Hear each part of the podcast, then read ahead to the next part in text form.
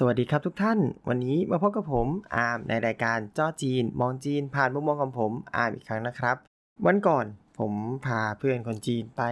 เดินทัวร์กรุงเทพ เนื่องจากว่าเพื่อนเขาบอกว่าเนี่ยเขาเคยมาไทยแล้ว แล้วก็ยังไม่เคยมาทัวร์กรุงเทพเลยว่าแบบ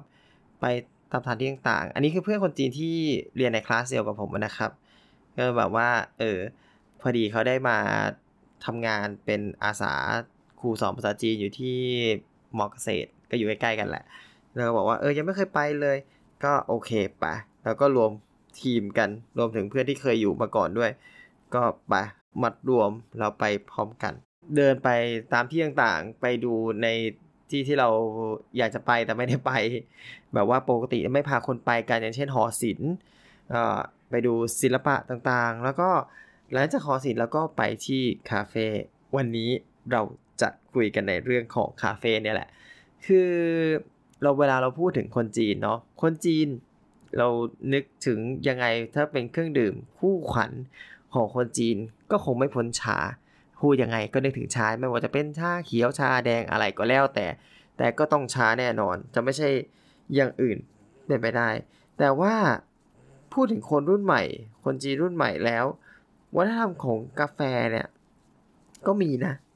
ก็มีมากกว่าชา แล้วก็มากกว่าชานมด้วย ผมจำไม่ได้แล้วว่า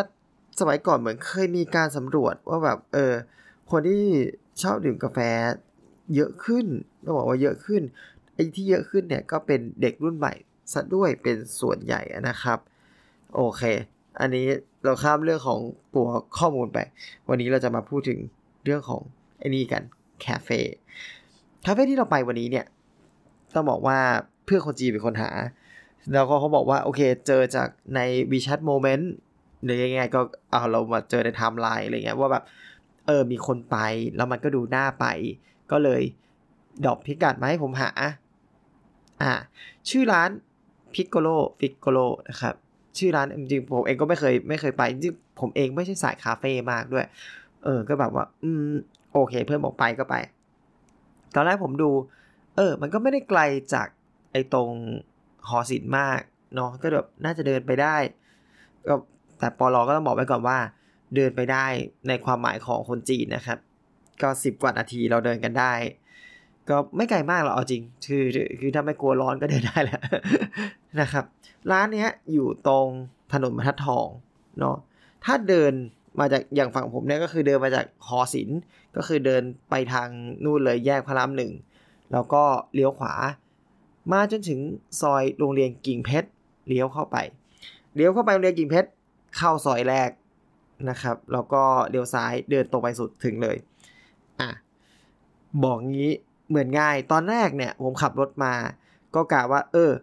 หรือหรือเราจะขับรถไปกันดี เพราะว่ามันมันก็ใช้ระยะหนึ่ง แต่ผมก็คิดเอ๊ะแต่มันก็ใกล้ๆขนาดนี้เราเดินไปดีกว่าไหนๆก็ไหนๆเพราะว่ากินข้าวกินอะไรมาด้วย มันก็ค่อนข้างอืดพอสมควรก็เดินย่อยหน่อย ก็เดินกันไป เดินไปจนถึงซอยโรงเรียนกิ่งเพชรนี่แหละ พอเลี้ยวเข้าอ่านเข้าไปทางที่อยู่ในคาเฟ่ปุ๊บรู้เลยว่าดีแล้วไม่ขับรถมา อันนี้ผมก็เลยบอกให้ทุกท่านรู้ไว้เลยว่า อย่าขับรถมานะคะ เพราะว่ามันแคบมาก มันแคบมากจริง ๆ แล้วก็อย่าหวังกับที่จอดหรืออะไรมากเลย ผมไม่แน่ใจเหมือนกัน คนพื้นที่อาจจะรู้ว่าจอดตรงไหนได้ แต่ไอ้รถเข้าไปรอบแรกยังไม่เท่าไหร่ ไอ้รถเข้าไปจนถึง ข้างในสุดที่เป็นซอยเข้าไปจนถึงคาเฟ่เนี่ยรถเข้าไม่ได้ มากที่สุดก็คือจักรยานมอเตอร์ไซค์แค่นั้น เพราะมันเหมือนเป็นตรอกที่คนเดินเข้าเลยครับ คือมันเล็กมาก มันเล็กจริงไม่ไหวอะทางเข้ามาขนาดนี้ พูดไปแล้ว ผมมองดูมันก็ต้องเหมือนเป็นคาเฟ่ลับใช่ไหมเดินไปถึงปุ๊บเป็นคาเฟ่ลับจริง คาเฟ่ลับแบบคนเยอะๆ ผมก็ไม่รู้เหมือนกัน อันนี้โดยส่วนตัวอย่างที่ผมบอกว่าผมไม่ใช่สายคาเฟ่เพราะฉะนั้นผมไม่รู้เลยว่าอะไรอะไรไปยังไงอยู่ตรงไหนเนาะอะก็อันนี้ร้านชื่อ Piccolo Piccolo บอกแล้วเนาะร้านเป็น design art art art จริง ๆ art แบบใช้ตึกเก่ามากๆ ตึกแบบซากมาเลย แล้วก็เอามาทำเป็นร้านคาเฟ่ แต่สร้างที่นี้ก็ต้องบอกก่อนนะครับ ว่ามันก็เป็นเป็นสร้างที่เสายังอยู่ครบนะเสาเอกอะไรเงี้ยเพราะฉะนั้นความปลอดภัยก็ระดับหนึ่งนะครับ แต่แค่แบบเออเขาเขาเจาะไอ้ทุบกำแพงอะไรมาแบบไหนก็คือดิบๆไปแบบนั้นเลย แล้วก็นั่นแหละอย่างที่ว่าทำเป็นคาเฟ่ตอนที่ผมไปเนี่ยก็คือชั้นหนึ่งเป็นคาเฟ่ชั้นที่สองเป็นแกลเลอรี่มีการจัดงานอยู่ด้วย ก็ถ้าจะไปก็เสียตังค์เพิ่มนะครับแกลเลอรี่แล้วก็ข้างหลังเหมือนมีร้านอีก ประมาณร้านสองร้าน ซึ่งถ้าดูจาก map เนี่ยก็เหมือนจะมีแบบมีร้านอาหาร แล้วก็มีแบบเหมือนแกลเลอรี่อะไรอีกนิดหน่อยโอ้วันที่ไปตรงข้ามที่ตรงข้ามร้านนะครับ ก็มีการแสดงแบบว่าน่าจะเป็น quartet วงเล็กๆแหละเขาไม่ใช่วงใหญ่ ก็ดนตรีคลาสสิกบาร์กไม่ได้ดูว่าเป็นเบอร์อะไรไม่ได้ไม่ได้ดูชื่อ แต่ว่าเราได้ยินเสียงลอดมา แล้วก็เห็นแบบ มีดูแอบดูโปสเตอร์หน่อยๆเห็นว่าแบบมีบาคคือแบบจุดนี้เป็นจุดที่ผมไม่เคยรู้อะไรเลยว่ากรุงเทพเรามีอะไรแบบนี้ด้วย ก็แบบขอขอบคุณเพื่อนที่อุตส่าห์ไปหาใน WeChat Moment มาแล้วก็แนะนำกันมานะครับ ก็มานั่งต่างคนต่างสั่ง เพื่อนก็สั่งอะไรนะเอสเปรสโซ่แหนกาแฟจัดๆ แล้วก็ตัวผมเองสั่งชาเขียว คือผมยังคงแบบว่ามีความรักในวัฒนธรรมจีนนิดนึง ไม่หรอกผมเป็นคนไม่ดื่มกาแฟด้วยแหละ ก็เลยนั่นแหละ สั่งที่เอาง่าย ตอนแรกว่าจะเอาแบบว่าไม่โกโก้ช็อกโกแลตซึ่งเป็นของโปรดของผมอยู่แล้ว แต่ว่าเอ้ยพอเห็นก็แบบชาเขียวมันดูน่ากินแบบมาชาลาเต้ก็โอเค ก็อันนี้อ่ามามาชาลาเต้แล้วกันอะก็สั่งมา ก็เราก็เริ่มการชิม ร้านนี้เนี่ยผม เชื่อว่ากาแฟค่อนข้างโอเค เพราะว่าหลายคนก็สั่งกาแฟเนาะกลิ่นที่ผมได้กลิ่นเนี่ย ก็โอเครีวิวไม่ได้จริงๆ เพราะว่าไม่เป็นคนไม่ดื่ม แต่ก็แบบว่าร้านนี้สำหรับตัวคะแนนของชาเขียวที่เขาทำมาสำหรับผมยังไม่ค่อยถูกใจ เออไม่ยังไม่ค่อยถูกใจมาก คือชาเขียวดีไหม ผมก็ยังรู้สึกว่าชาเขียวดี แต่มันอยู่ที่ว่า ความเข้มข้นมันยังไปไม่ถึง เออผมรู้สึกว่ามันยังไม่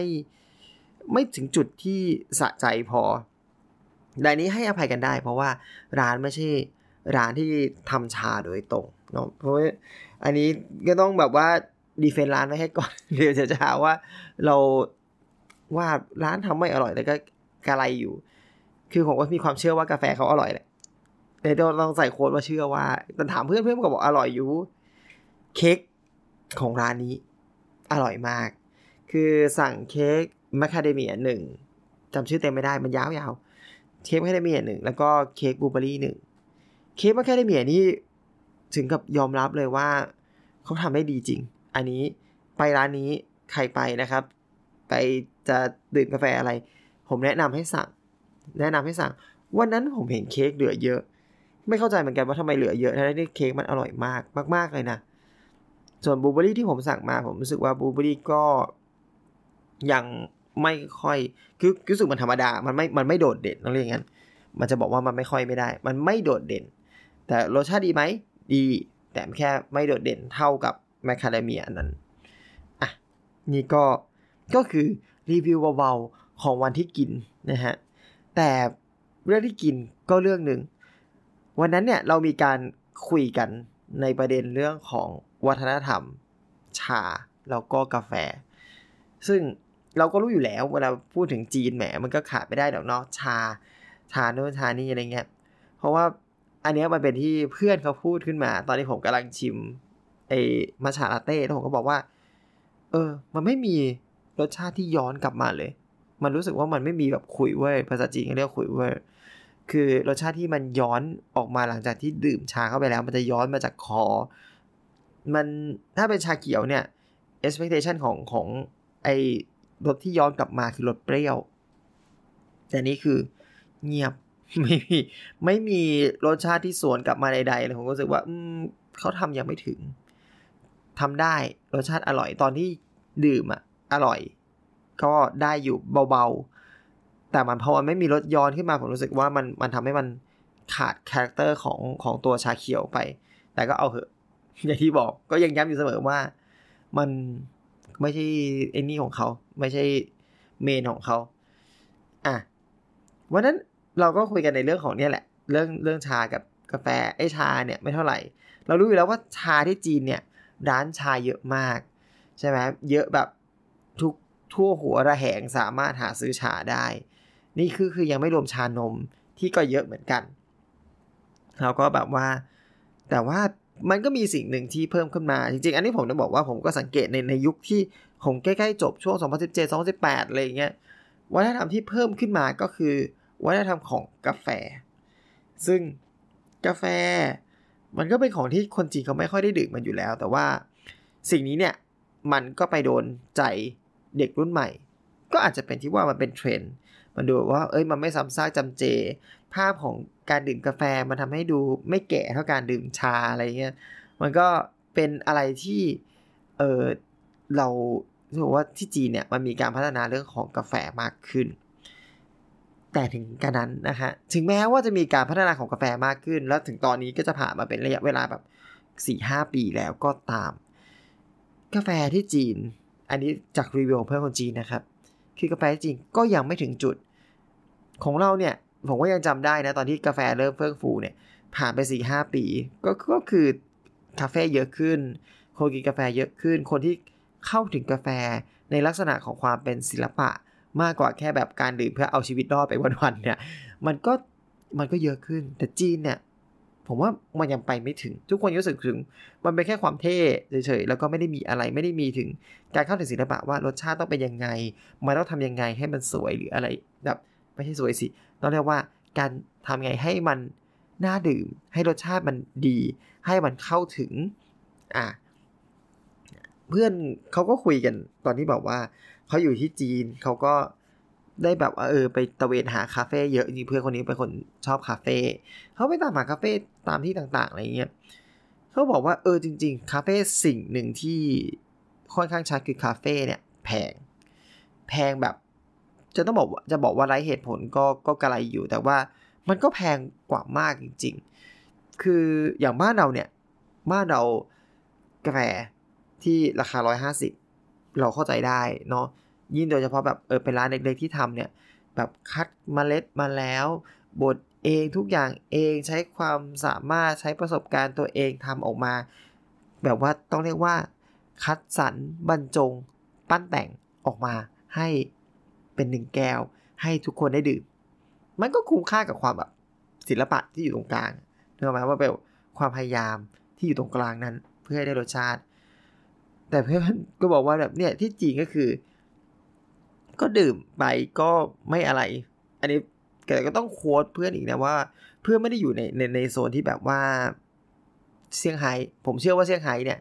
กาแฟค่อนข้างโอเคแต่โอเค ผมไม่ได้อยู่ตรงนั้นก็ก็ก็ปล่อยไปก่อน เราพูดเท่าที่เราเห็นภาพ เพื่อนก็บอกว่าจากที่ตัวเองตะเวนไปกินกาแฟตามที่ต่างๆ เพื่อนเจอบอกว่ากาแฟราคาหลักร้อยกว่าบาทเนี่ยก็มีเยอะแต่รสชาติงั้นๆมันมันก็สู้กับเราที่ร้อยกว่าแล้วแล้วสัมผัสถึงรสกาแฟได้เออแล้วก็แบบเพื่อนเคยไปกิน แบบว่าแพงที่สุดที่เคยกิน ก็เป็นแบบว่าเหมือนกาแฟที่ต้องเรียกว่ามีศิลปะมีการทำแบบว่าเหมือนทำเป็น signature ร้านขึ้นมานิดหน่อย แบบว่ากาแฟ แล้วก็แบบเอสเพรสโซธรรมดาเนี่ยแหละ เพื่อแบบหน้าสมาเอสเพรสโซธรรมดาเนี่ยแหละ แล้วก็เพิ่มของนิดหน่อย ก็แบบเออทำให้เป็นแบบว่าใส่ชื่อมาเป็นของร้านได้ เพราะว่ามันเป็นการสร้างสรรค์ของร้าน แล้วก็ให้ทายราคาแบบเออราคาเท่าไหร่เราก็ทายไปเออสองร้อยห้าสิบอะเต็มที่ใช่ไหมเราคิดว่า สองร้อยสามร้อยอันนี่คือแบบว่าเราก็เต็มเหยียดกับกาแฟละเพื่อนคนจีนก็ตอบกลับมาเก้าสิบห้าหยวน นั่นก็คือ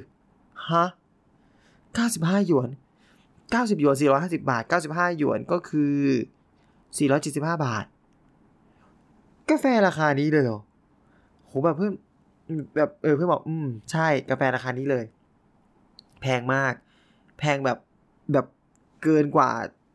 จะใช้เหตุผลในการในการบอกว่ามันแพงเพราะอะไรอะที่ยิ่งไปกว่านั้น เพื่อนบอกว่ากาแฟราคานี้ไม่อร่อย คือเศร้านะคือเศร้านะกาแฟที่จ่ายราคาเท่าเท่าข้าวสองมือนะ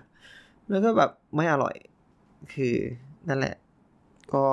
ไม่รู้ เป็นเรื่องเล่ามาจุดหักมุมค่อนข้างเยอะ จุดหักค่อนข้างเยอะ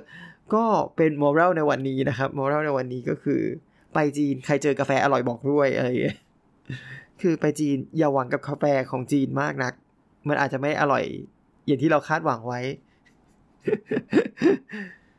น่าสงสารเนาะนั่นแหละ ไปจีนดื่มชาไปจีนดื่มชา confirm ต่อให้เราไม่ค่อยรู้เรื่อง แต่ชาที่จีนมันไม่เหมือนบ้านเราจริง ๆ ไม่เหมือนบ้านเรา เออโอเค วันนี้ผมก็ พูดมาได้พอสักพักเหมือนกันเนาะรีวิวร้านหนึ่งพูดถึงกาแฟหนึ่งพอดี โอเคครับ ก็วันนี้ขอตัวก่อนแล้วการขอขอบคุณทุกท่านที่รับฟังนะครับผมแล้วพบกันใหม่สัปดาห์หน้าครับ สวัสดีครับ